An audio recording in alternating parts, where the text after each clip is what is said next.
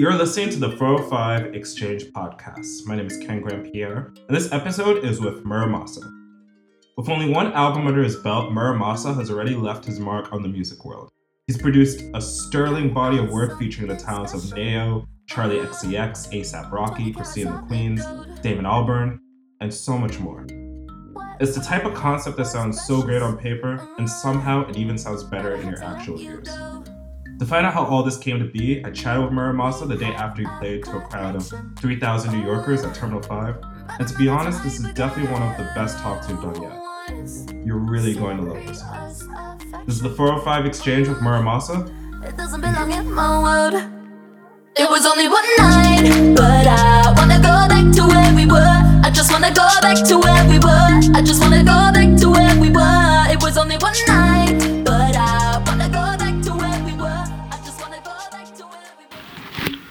So you've been making songs since a young age, and it's like that was what I feel like a lot of people talk about your album in regards to that, like your age, of course, and like how long you've been making music. But I think what amazed me with hearing your album when it finally came out was in my head. I was like, "There's no way the Mura Masa, the Alex of like years ago, would have expected him to make an album like this today." Like, what do you think your younger self would think about this album if you could have heard it? The you Yeah. like a couple years back. Um, I think he would have thought that um, it's very, very poppy, which it is.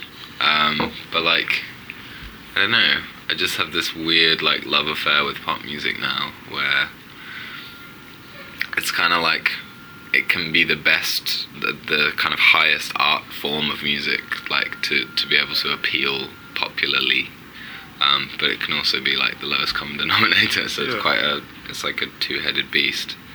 Like, example I like to use is uh, Tame Impala Currents. It's like Uh, which was blasting last night before you went on stage at Yeah. 12 it's kind of pop music though. It like, is. All of it is pop music, Yeah. but it's done in such an interesting way. The execution is so good.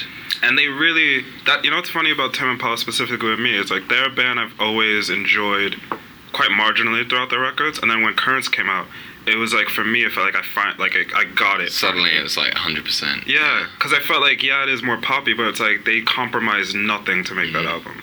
Yeah, I feel like because Lonerism is like it's such a misty album and it's more of like an atmosphere. Like Yeah. the songs are kind of they get lost in like the aesthetic of it. But It's very heady at times. It's like yeah, yeah, you need to be like in the proper mood to just kind of turn that one on. but Currents is just like clean cut, like straight first listen. It's like I get it. Like Yeah. This is psychedelic. kind of It's interesting to hear you say about your album because I do think there's pop elements to it, but I feel that aspect about not compromising anything comes through as well. Like particularly, especially with like, I mean, of course we're gonna talk about this throughout the talk, but the aspect of collaborators. I think many people might see a track listing and think like, oh, okay, obviously there's these collaborators here, so it's gonna sound like this, this, and this. But what's really pleasure about your album is like, I wouldn't expect a song featuring does. Rocky or like Desiigner to sound the way it does like that. Like that's Yeah. wicked. Like, That's in, that's interesting that you specifically single out like the rappers because I think that's the most difficult. Or rappers are some of the most difficult people sometimes to get out of their comfort zone. But it was super like effortless with this because I think, well, obviously all the collaborations come about in different ways. Like Rocky had heard the original instrumental "Lovesick," um, and there was this idea of like putting somebody on on the track to kind of give it new life. And I was like, well, it has to be Rihanna, Kendrick, Rocky, or like, I don't know. I think I said Anderson .Paak as well at the time. oh yeah. And I was like, if you can't like get me those four people, I don't care. Like, I don't want to put anyone on it yeah. because like it had its own life and it kind of existed as like this underground thing. Like the people who liked it really liked it, Yeah. but it never really had its like proper moment, I guess. Yeah. Um, so I just wanted to improve on it, and Rocky like When you said that you had like that kind of list of uh, potential collaborators, and you know, coming across with Rocky being the proper choice in that, do you feel like what kind of struck you with those people? I mean, of course, their skill set, but is it also potentially like their innate confidence? Because I feel like that's kind of what it is with all those acts you name. It's like they have a confidence that is just so much them. Like it embodies almost everything they do. Like, Yeah, I think there was a discussion that I was having with like my manager and my label, like right at the start of the album making process. And I just said to them basically like, if I tell you that I want somebody to be on a track, it's never because of their profile or like what type of look it is. Yeah. It's always just because of their skill and like there's a reason those people are so massively, you know, um, popular.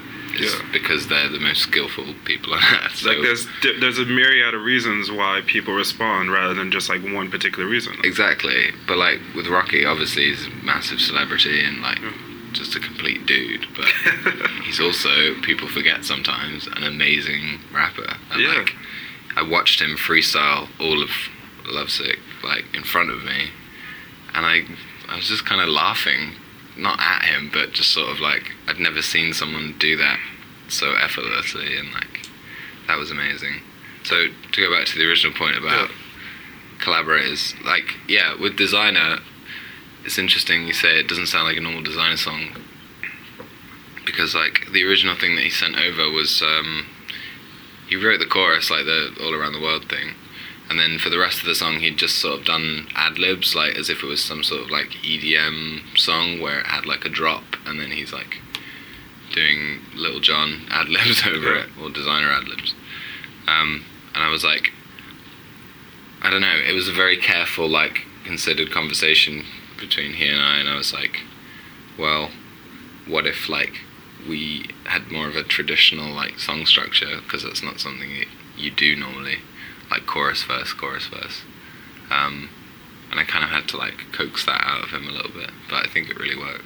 Do you feel like once that was brought up, it kind of like clicked in his head, or do you think like I mean you say coax, but I wonder how much convincing he needed in that regard. Um, no, not much at all. Obviously, like he's a smart dude, but Yeah. like it was just that initial, because obviously, like relatively, I'm no one. Like it's not like I can be telling people like him. Says the man who just played a venue of 3,000 people last night, but of course.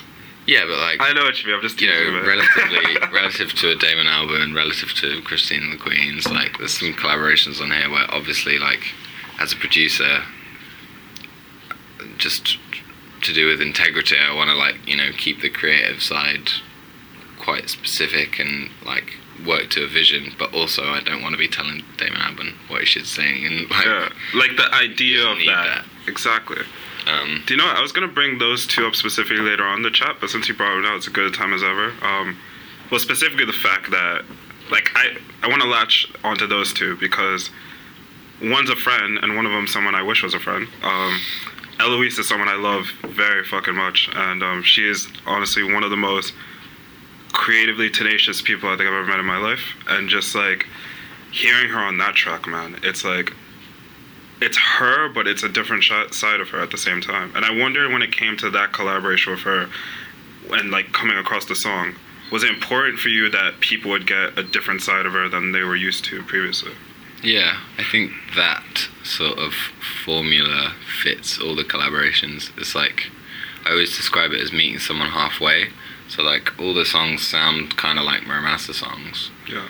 but then depending on the collaboration, like there's kind of this meeting halfway where it kind of still sounds like desiigner, but you know it isn't. It's something fresh for him. It's something fresh for me. Like, um, but yeah, with Christine, it was really interesting because the only thing that I'd sent her was like this weird looping um, string sample. I actually played the original version on my Beats One show. Oh yeah. You can find it somewhere, but it's this weird like 50s film soundtrack, just a string sample like repeating basically.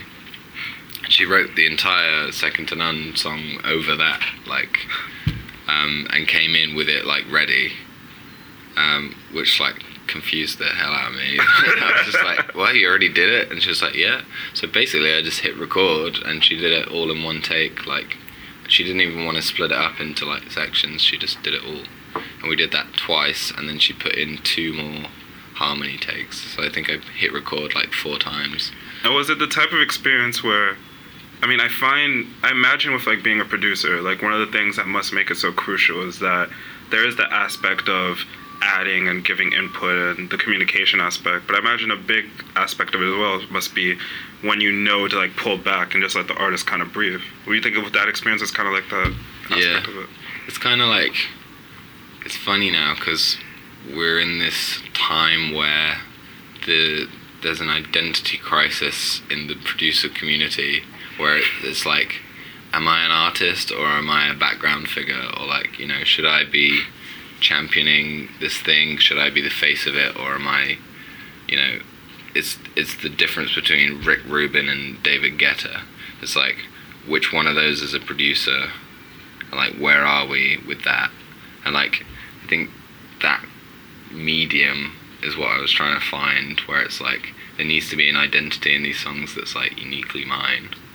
But also I need to be um, I need to be the canvas for these these artists Does, is that a conversation that kind of feels? Because I mean, of course, it's kind of roundabout in a way where it feels like that's a conversation that's never going to probably be resolved. But do you feel it's one that in some way informs you as an artist as well? I mean, of course, naturally, on how this album came about. But mm. what about past that? Yeah, I mean, it's interesting what's happened with Mura Masa particularly because it's kind of taken this right turn into collaboration and like um, it's become like kind of a weird collaborative project. Like you almost can't think of me without thinking of the collaborators. And I think that's a really interesting thing that's naturally happened. It's not something that I like chose to do. Yeah. But um, it'll be interesting to see what happens next because going forward, it's like the decision between do I continue collaborating and kind of go hard down that line, or do I go back to something like my first mixtape where it's just like you know a beat tape or or something like that. So I think yeah, the collaboration like currently in this phase of whatever I'm doing is like definitely driving um, a lot of the creative side. Yeah. Is that okay with you in regards to what you said in the first half of that about like how, for a lot of people, they probably can't think of you without thinking of the aspect collaborator. Like, is that something that you're okay with? Um, yeah, I mean, it's not something. It's not like a decision I made, and now I'm like, oh no, I shouldn't have done that. It's Yeah. more like, this is what's naturally evolved out of this project. Like, it made sense for me to collaborate with people, just because like, I felt like I had something to lend to the the community, I guess. Which is a huge thing to find yourself. Not think of how I want to phrase this. It's one thing to feel that way, but it's another thing to allow yourself to feel and think that. Like there's steps to it. It's like okay, I feel this, but to actually go about and make music with people that you obviously respect loads, like that's a big thing to underdo, to undergo. Like Yeah, I mean, yeah, I'm kind of an emotional mute. I I can't um, find it hard to express myself sometimes. like, that's what the music's for, though. yeah, but like even just being in a room with Damon Albarn, like Demon Days was the first album I ever bought.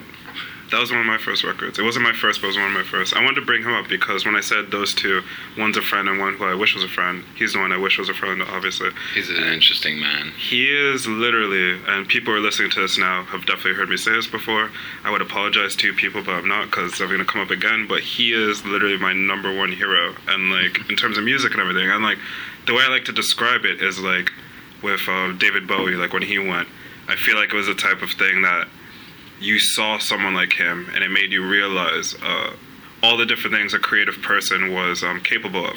Mhm. But then again, like when he died, it's like, well, there's never going to be someone else like him. Like he was that untouchable. And I feel like you could definitely say the same in Damon, where there's people who might only be familiar with him with Blur, Gorillaz, or like, you know, Queen, the Good and Bad and the Queen, and like, you know, like uh, Africa Express. But all of that still is a thread of like this guy just doing all these different things. Yeah, it's super interesting how like he just he touches so many different audiences.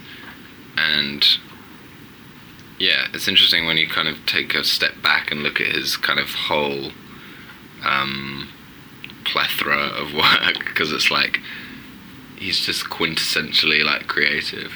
And a lot of his stuff is improvisational and kind of like it really does come from him so yeah all i can say about that is he's just a fucking genius I mean, I'm sure loads of people have asked you what the experience was like working with him, but I guess what I would like to ask in that vein is more like, what do you feel was surprising to you after the experience? Like when you find yourself looking back on it, obviously you've had to do that loads, I'm sure. Like, and by the way, can I just say, I mean, you said emotional mute, but that's one of the most emotional songs in the album, Blue. I mean, that song, Yeah.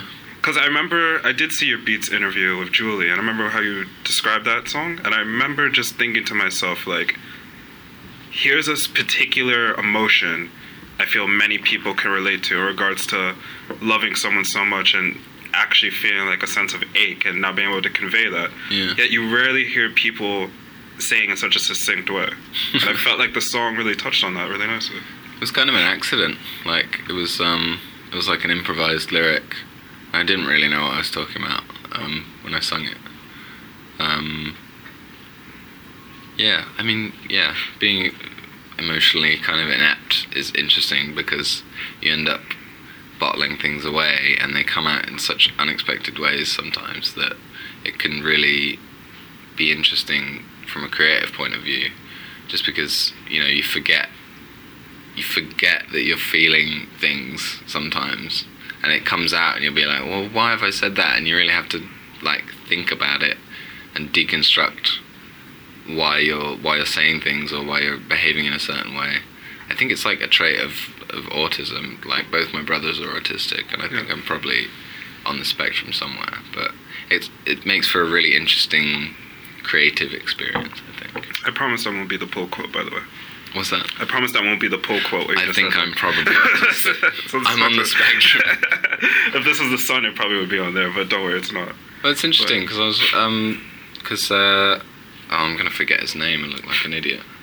Here in my car, Gary Numan. Oh, I love Gary Numan. I was watching an interview with That's him the other day, Oh. like, and um, he was talking about uh, having autism, and I was like, I had no idea that this man was potentially autistic. And the more the more that you look at it, like the the more interesting, like David Byrne, for example, is another one who's like sort of self-diagnosed um, Asperger's syndrome, and like I don't know, I've never been able to relate to another artist as much as, as those guys.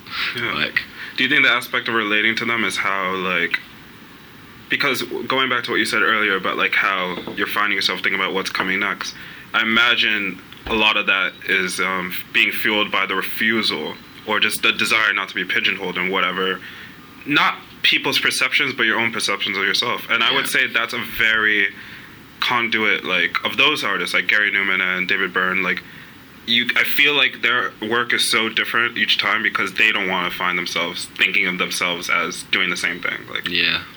It's like they're scared to define themselves. Like, completely um, yeah, Bjork is another one. Like, just consistently bucks the trend.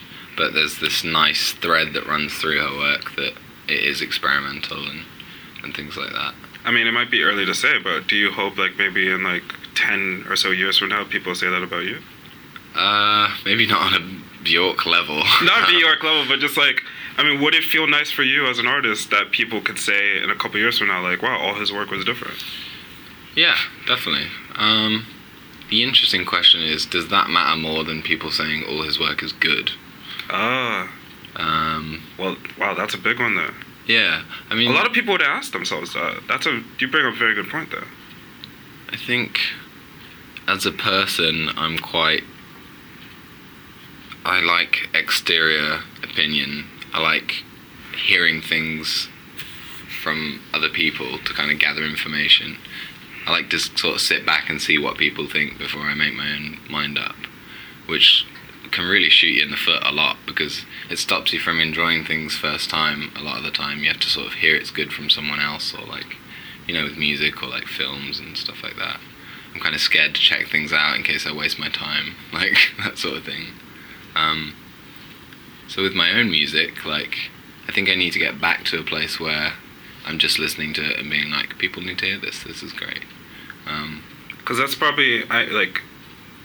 I, I always think like as a music fan, like when you're when it comes to you musicians, when you're creating music, that must be the purest feeling. Like when you have that feeling that people need to hear this. yeah, it's like this is valuable or like this contributes something. I've not heard something like this before. That's like the that's the heroin That's like the the aspiration.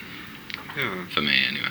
I have a question that's gonna sound a little bit abstract, but I do mean it in like a very direct way. Like, I think one of the things people might say about this album is that not because of the collaborators, but partially because of them, is that some people might feel like they don't know you as a, mu- a person or a musician when they listen to the album through. Even though there's songs like Firefly and Blue, which, to, in my opinion, are very emotional and like so many different shades. But even for me, as someone who enjoyed the album, there was definitely aspects where I felt like you were consciously trying not to give too much of yourself away on the record. Do you think that's fair to say? And I think it was unconscious. I think it's like it goes back to that like, well, am I the face of this shit or is it like, you know, is it something more group based? It's like the whole Bon Iver, Justin Vernon thing where it's like it is just you, but Yeah. it's not just you. Like yeah, that that kind of collective versus the individual. Or Tame Impala, like it's basically Kevin Parker, but like he considers the other members and the collaborators of Tame Impala to be part of that project. yeah. Um, It's funny you bring that on. We had um, Cam Avery on the show, uh, bassist of Tame Impala, and near the tail end of the talk, I was asking about a bit of the dynamics of Tame Impala, and he was telling, he was basically saying like how within the confines of Tame Impala, he very much thinks of himself as the hi- a hired gun, and pretty much he, do- he doesn't see himself as anything more than that. But I was telling him like, but Cam, like I've heard you throughout these records and seen you live, like. If they were to get a different basis, it'd be completely different. Like, yeah, that's what's interesting about it. And like, yeah, Justin uses the same horn players and like, you know, he picks very specific instrumentalists and singers and, and things like that. So it's interesting, like, when does the collaborator become part of the identity of the project? exactly. or like yeah i think this album is very selfish in that kind of way in that it kind of uses collaborators as like cultural kind of hit points almost and it like it's it kind of scours a lot of different scenes and kind of puts them into the same context really like selfishly i think is the word as as an album like Yeah. it kind of forces people like Desiigner and Damon Albarn into the same weird context. But when you say there's a list of people you want to collaborate with, that makes it sound like you wrote it all down and then like Yeah. checked them off. But it never works that way. No, it's, it's always like- through conversations. I imagine, yeah. Exactly, and like there's a there's a bit of music, like this string thing with Christine. It's Yeah. like, who do I think of when I hear this? And like this is just a basic like blank canvas. Just sent it over. She happened to be in London. We hung out for an hour and a half, and there's a song out of it. Like, it's never like this big like fat A and R process that Yeah. goes into like some of these types of records with lots of collaborations. Do you remember what it was like the first time you heard her music? Uh, yeah, I remember being like re, like re-inspired, like that kind of old feeling of like, oh, like good new music, Yeah. like amazing music. Because it was like what you were saying with um, uh, pop music in the beginning of this talk. Because I think what inspires me a lot from her is that it's pop music, but it's under her own terms. Yeah, there's almost nothing left field about it, but at the same time, because of the context of it and like what she injects into it as a personality, it becomes this whole abstract like uh, feeling, and you just feel like you're engaged in something very like culturally important and just cool as shit. Like, Yeah. She is honestly one of my favorite people to be in a room with. Um, like the way I like to describe her to people is that she's very shy and very like contemplative of how she thinks, but she's also so on her shit. yeah, she's just so like silly. It's kind Yeah. of like I don't know. But it comes so out in funny. bursts. Yeah. it's really funny. Like, But you she can doesn't. tell she's like, you know, She's- yeah, yeah. shy is the right word. Isn't it? Yeah, like I mean, she's contemplative and she thinks about what she's about to say, and like she's funny. It comes out in bursts, but it's like she is so like like when she's on work mode, she's like like she's Oh, a yeah. boss. Like We must be careful, or we may uh, talk about her for the remainder of the we probably will. Um, but I'm sure if anyone's familiar for music, they'd understand why we did that. Um, I can't wait to hear her new stuff. I really can't wait to hear it either. You know, I wanted to ask you, like coming up here today to chat with you, I had loads of things I wanted to ask you, but one of the big ones was touring because interesting enough to me, like I'm sure loads of people ask about the collaborations and, you know, like the production aspect of music and everything. But I think a lot of people forget that despite the fact you've been doing this for years, this aspect of touring and the way you have this year is still relatively new to you. It's very different. So like, what's it been like to tour this album? Um, it's been an interesting challenge and a colossal headache. and I'm laughing Just- because for people listening, because well, of course you can't see him. You definitely were like trying to find the proper word there before you said headache. I saw that. Yeah. face, so- well, it's it's um it's been a challenge of magnitudes previously unseen. Just to like hell. just like so here's what could have happened is I could have just been a producer and been a DJ and just sort of done DJ sets and that sort of thing. Yeah. I love DJing. Like it's amazing. It's one of the most powerful like cultural tools right now. Um, but I didn't want to do that and I play a few instruments and I was like I just want it to be a live experience. I want it to be interesting to look at. I want it to be like tactile.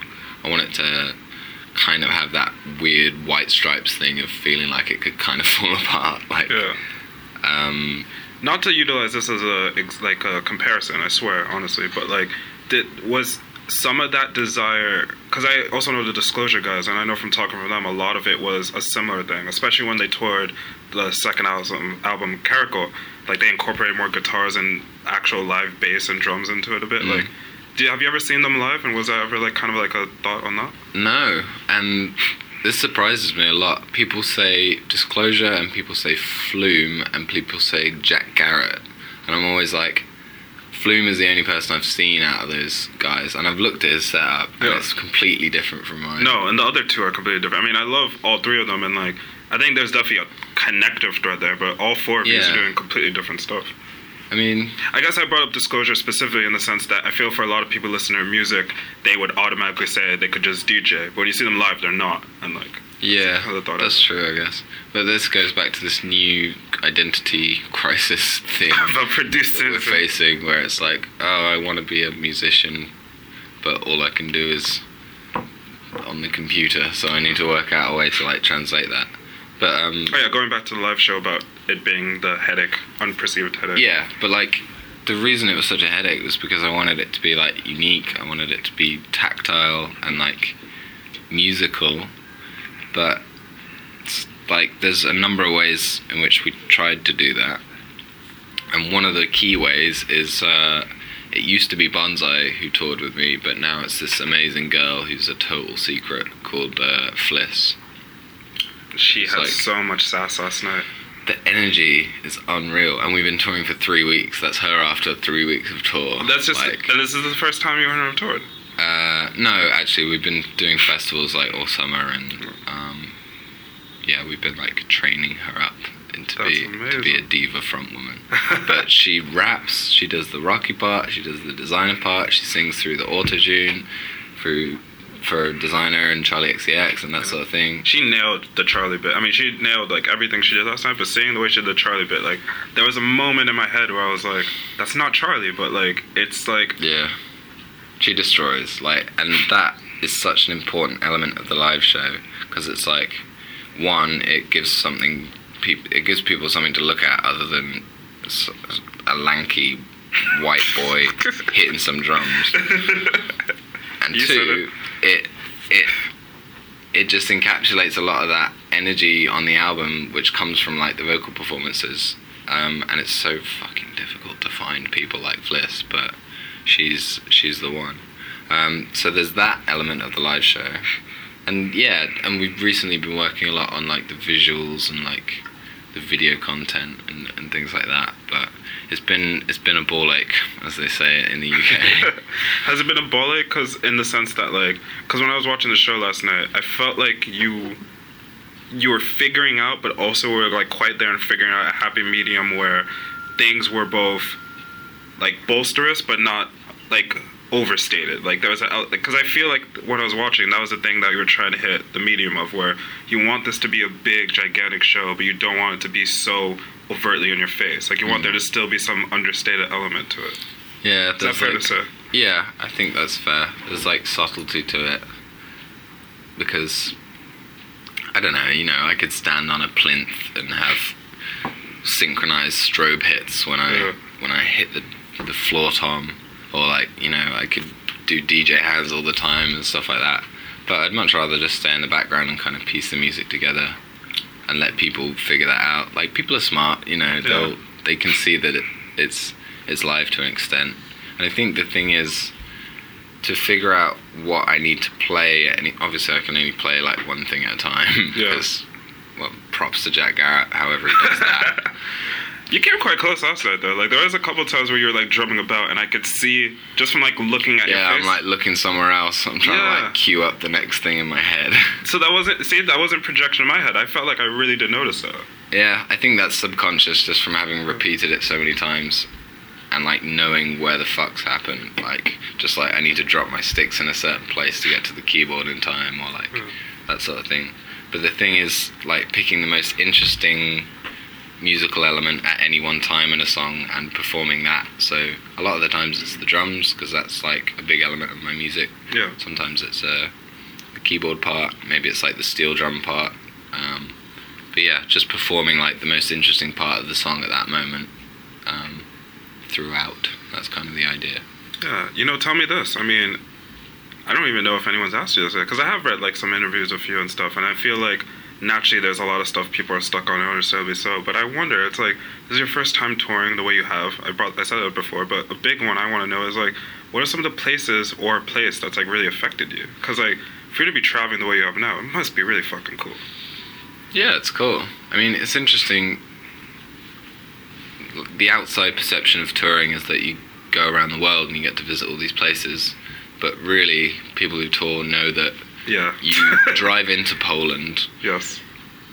you you're bundled out of the van into the venue, and you sit in the green room on your phone for two hours. Yeah. Or you you're outside the venue waiting for three or four where you're finally allowed in. Yeah, exactly.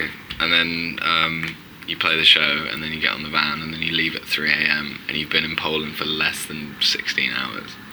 Um, But you definitely have had some experience in some places though. Definitely. And Japan is like the biggest one of those. oh Because man. when we went to Japan, I was like, we need like three more days here. So we just stayed. Like, um, And the name is inspired from Yeah. Japanese. Was it, I know it's inspired by Japan, but it's like a Japanese. Um, it's it, uh, it's like a folklore myth type Yeah. thing. Um, I kind of regret that recently. I've been thinking about it.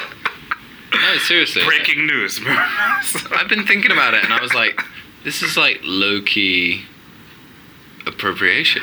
Like, oh, but like, it's not in a very Yeah. you know serious way but Yeah. like, i was thinking about it more recently and i was like i didn't even think about that i just took that that piece of like Yeah. japanese folklore and just employed it has anyone said that at all? no not at all and like i'm sure it's like quite a non thing Yeah. but I We put it down the E for there, mate. Like, I was just thinking about it.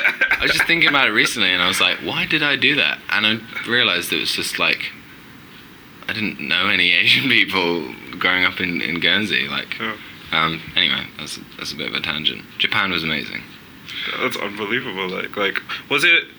I mean, not to hammer on too much about Japan, but like, I something I've heard from loads of people is like it's the type of place you go to. I haven't been. I really want to go someday. I've heard it's the type of place you go to, and whatever um, ideas or preconceptions or uh, things you've seen online can't prepare you for when you're actually there. Was it kind of like that for you? The thing I say is like, I think I only say this because I kind of went in knowing quite a lot about Japan.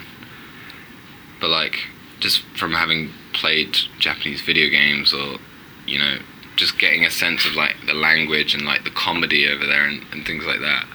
But when I went there, it was exactly every stereotype, like every blown out preconceived notion I had about Japan was just like, it's actually like this. It's crazy. But like, I guess amplified. Like, Yeah, well, like when it's in front of you, it's like quite scary is the wrong word.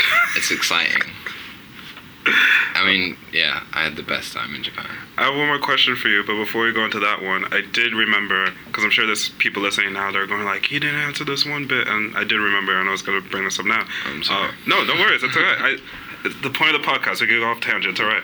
when I asked you about working with Damon, I asked you specifically, um, what was something about working with him that surprised you? And I think we like we went off a tangent there, but that's Oh, totally yeah. fine. Like, Let me think about that. yeah. What was something that surprised me? I think being in the room with him in the first place was surprising. it's like, really, like you're bothered keeping up with like what new producers there are around, or like you know, because relative to him, I'm just a twiglet. Do you have twiglets in the US? Is We four or five a UK publication? It is, yeah. And oh, I'm, Oh, okay, yeah, alright. I'm originally from there, like, so I, I know of your twiglets. Like, I can I can say twiglet. you can. Um, and Marmite and other things. Do they have Marmite in the US? You can find it in like New York and LA, but not pretty much. I, I think you can find it in Austin, but you really have to look for it. Yeah, so to answer your question, Marmite. Come on. Uh, um, Look at us go off tangent again. That was awesome, though. I'm just dodging this question because there's some deep secret about Damon, like he's got two heads or something. well, something I've, I've I've been. So he's someone I'm dying to meet, just so I could tell him how much he means to me. Like I've never met him, but I've been fortunate enough to meet loads of people who have and have worked with him. And something I've heard from loads of people is that like whatever gravitas you would feel of being in a room with him, he swiftly finds a way of separate, like taking that out and just making it feel like it's two people in a room. He's a disarmament connoisseur. he's just like Good Yeah. choice of words, though. there's there's uh there's nothing alarming about him unless you like stare at him and think about who he is, which I did a lot when we were together. Um, oh, what? There's a lot of things that surprised me about working with him. First of all, when we first met up, it was about the Gorillaz album that's just gone by. Humanz, yeah. Yeah. Um, and he was kind of like, because when he works on the Gorilla stuff, again, it's like a super collaborative thing. He meets with a lot of people, Yeah. has a lot of musical conversations, and tries to kind of feel his way out through other people. There were some mates of mine he met with who didn't make it on the album. I've been. It's funny. Just that popped in my head. I've always been. This whole year, I've been meaning to ask certain people I knew were supposed to be on it who didn't end up being on it. I was kind of like, I wonder how they feel about Yeah, I think Kate was supposed to be on it. It was another one. Um. Really or- great guy, Liam Liam Bailey. He's fucking fantastic. Oh, okay, I'll, check him out. Um, yeah, so originally we met up about that, and then it just sort of formed into this back and forth thing of like musical ideas.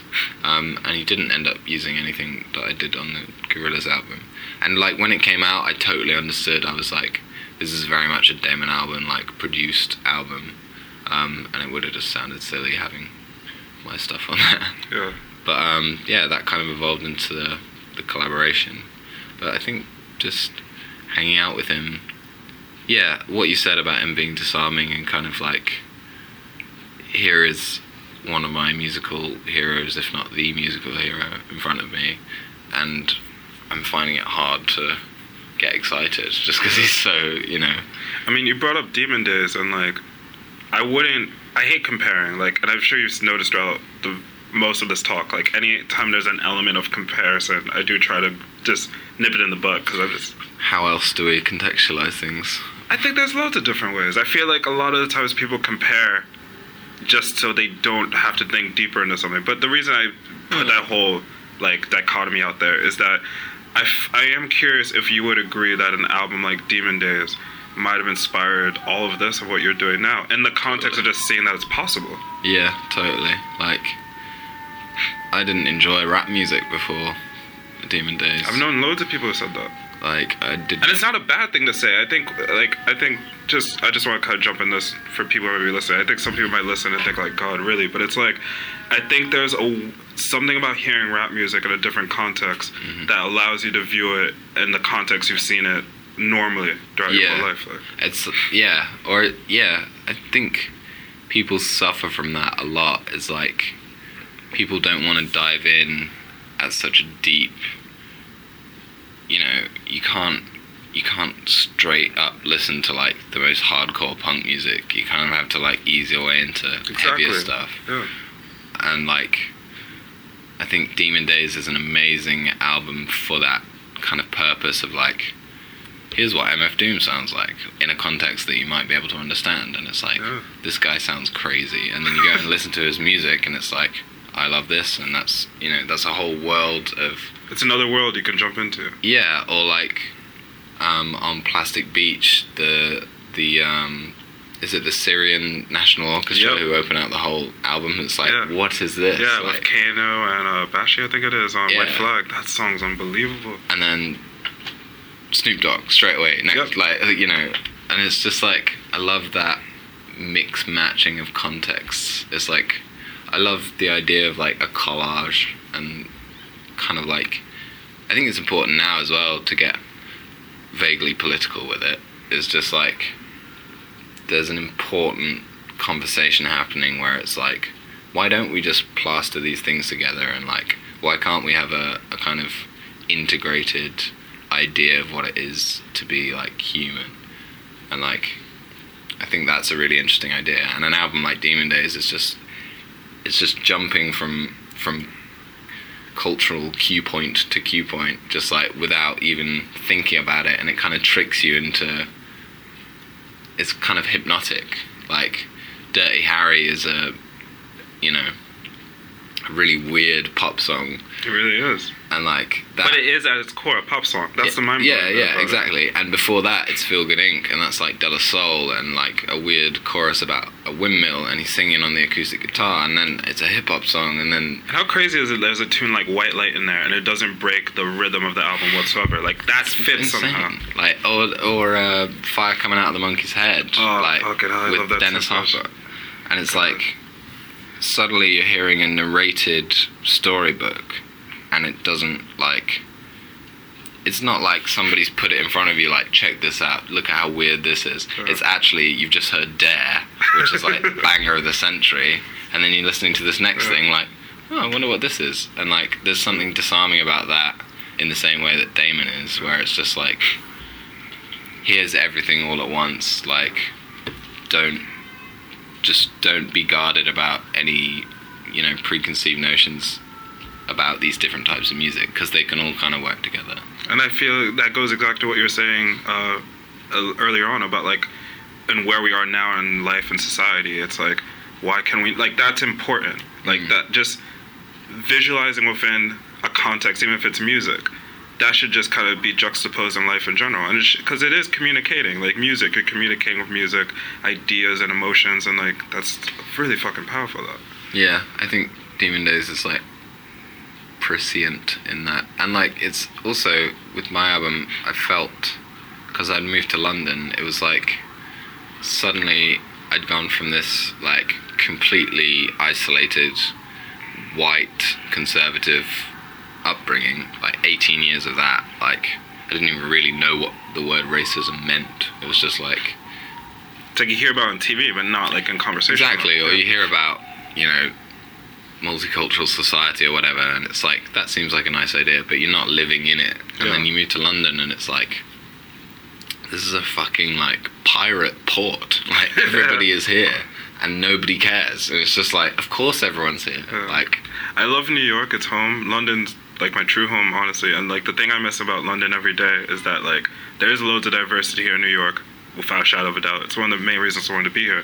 But there's something about the way of London's diverse, where it's like I, I joke around when I say this sometimes to people, where it's like. In New York, if you're a racist in New York, you could definitely find a place to be racist at, like Yeah. a community, and just kind of huddle in. But for London, it's so overt and in your face. It's like good luck, like. Yeah. I love that about it. there's a, yeah, it's that just London spirit, or whatever they call it, where it's just like, if you're in London, you're suddenly part of this wider like narrative where it's like we're all banded together against you know whatever would try us. Yeah. I have one more question for you. Thanks for taking the time to chat again. I Yeah, mean, no for people listening and they don't have a frame of context, he just played at Terminal 5 last night, a crowd of 3,000 people. And uh, to be sat here with you the following morning, thank you so much. It's very kind of you. no, not at all. Um, I love the 405, so yeah, Yeah, thanks cheers. for having me. Of course, man. Cheers. Um, this is going to be quite a heady last question, but I think it's a good one for you. I promise. Get into it. let's get into it. Like, well, it's like you know, it's like, and let's think about it. This year has been crazy for you. It's been a really crazy year and a good year at that. Mhm. But I do know with like musicians, creatives, and you know people who chase after goals, in a general context, it could be difficult to find yourself um, keeping yourself in the present, like whether or not you're thinking within the past or thinking about the future, what's coming next. So, you know, it's a bit of a deep question, but are you finding yourself able to keep your mind in the present? Like, what's that like? Um, I've uh, I've been killing myself um, since the album came out, basically, um, over that exact question, and it's like, especially in in a, an age of streaming where the the awful, horrifying data is so clearly in front of you. You know, like here's the, here's your best song. That's what it is. It's like here's the most streaming, like most popular thing that res- received the most widespread reception. Like here's the thing people respond to the most. Here's the fan favorite in the city you just played in. Like the the the awful binary surrounds us, and like that is such a, a weird thing to deal with when you're trying to be artistic in the true sense of the word because it's like yeah it stops you from living in the now and like i think i'm only just managing to get back to that. And it's through listening to like people like bjork and yeah david byrne again and just like artists who exist solely to create art like in the present and kind of explain something about what's currently happening. Um, and that's been super important for me recently. So i think i'm just about to get to a place where i'll make something something present. But i get the peculiar exciting and awful feeling that um, what i do next is going to be shocking Shocking. Maybe to some people. I don't know. Maybe I'll have to start a side project and kind of conduit my weird. Um, yeah, I've got all sorts of ideas of what to do next. I need to like focus down. It's a good excuse to tackle a different name as well. Yeah, exactly. I can get away from my horrible. Murray Uh, Mass is a cool name. Like, I think it is cool, Yeah. and like when I say it rolls off the tongue, like really nice. when I say I regret it, I just mean sort of like Just to clarify, folks, yes. I regret not thinking more about what it meant to like use a name from another language. Like that's all I meant. I, I used to try, uh, hang around a bit with Bombay Bicycle Club a lot, and I remember I don't know if you ever heard the story of how their name came about, but it was like they're on their way to like a very like like a nothing gig, like a gig where it was just like you know like of no consequence, but it was like they didn't decide on the name yet, and they drove past a re- like Indian restaurant that had the name. Oh, so, I see. So they chose the name, and it's like I remember the last time they were in the states. Like I was talking to like Jack and Jamie and them, and they're just like, I was like, why the fuck? Like this is stupid. Yeah. I feel that. Jack actually, I worked with him early, like in sessions for the album. Like, I Really? yeah, I love his music. He's fucking unbelievable. That Mr. Jukes album was fucking great. I really liked it. Yeah. I think Pitchfork gave it a bad rap. Oh yeah, Pitchfork's full of shit in that regard. There's no way you could say an album that has fucking um has fucking like Charles Bradley and fucking uh BJ the Col- Chicago Kid and fucking uh why can't I think of his name right now? Fucking he's on Massive Attack Records and that um fuck. There's people listening now who are gonna be fucking crucifying me, but fucking like um We'll edit it in. yeah, after. I, should edit it. In, Yeah. I can't But- believe that is a yeah. Wow, I can't really. I listen to Massive Attack like every fucking day. Are you a Massive Attack fan? Uh, I'm a huge Tricky fan. I've never I love Tricky. Like, I've never gotten into Massive Attack. Weirdly, even the songs they had were Tricky in the back of the day. that's why it's weird. it's because well, I went from like I really like Post, the Bjork album. Yeah. And I'm like, well, who produced it? Oh, a lot of it was Tricky. Got into Tricky's music. Never took that next step to getting into Massive Attack. Ah, you should give Blue Lines a listen. That's Yeah, like, he, he's on two records. He's on Blue Lines and he's on Protection that came after. And like Blue Lines, like his bits are fucking like. That's me just showing my age, though. just, it's kind of Well, wait, I know you're young, but how old are you? Like 21. 21. All right, like I'm 27, so it's like you know the gap's not that terrible. Like Yeah, but I feel like now it's all about new music, and people forget to sort of that's true. Like, Like, um, But that's what's crazy. Like the thing about Massive Attack, I would say it's a funny way to end the talk, but like I mean, fuck it, they're fucking. the great. funny thing about Massive Attack is but it's just kind of like one of the things I love listening about listening to them is that it makes me reappreciate newer acts or acts that have come out, more contemporary acts because like you can hear the influence a lot. Yeah, yeah. I find that with Radiohead as well, and um, yeah, a lot of those kind of '90s, '90s bands. Imagine someone's gonna say about you in the future. Well, we can only hope. I know. This is wood. We can knock on it. Actual knock wood. Mura Masa, thank you for chatting, man. Thanks for having me. Of course, man.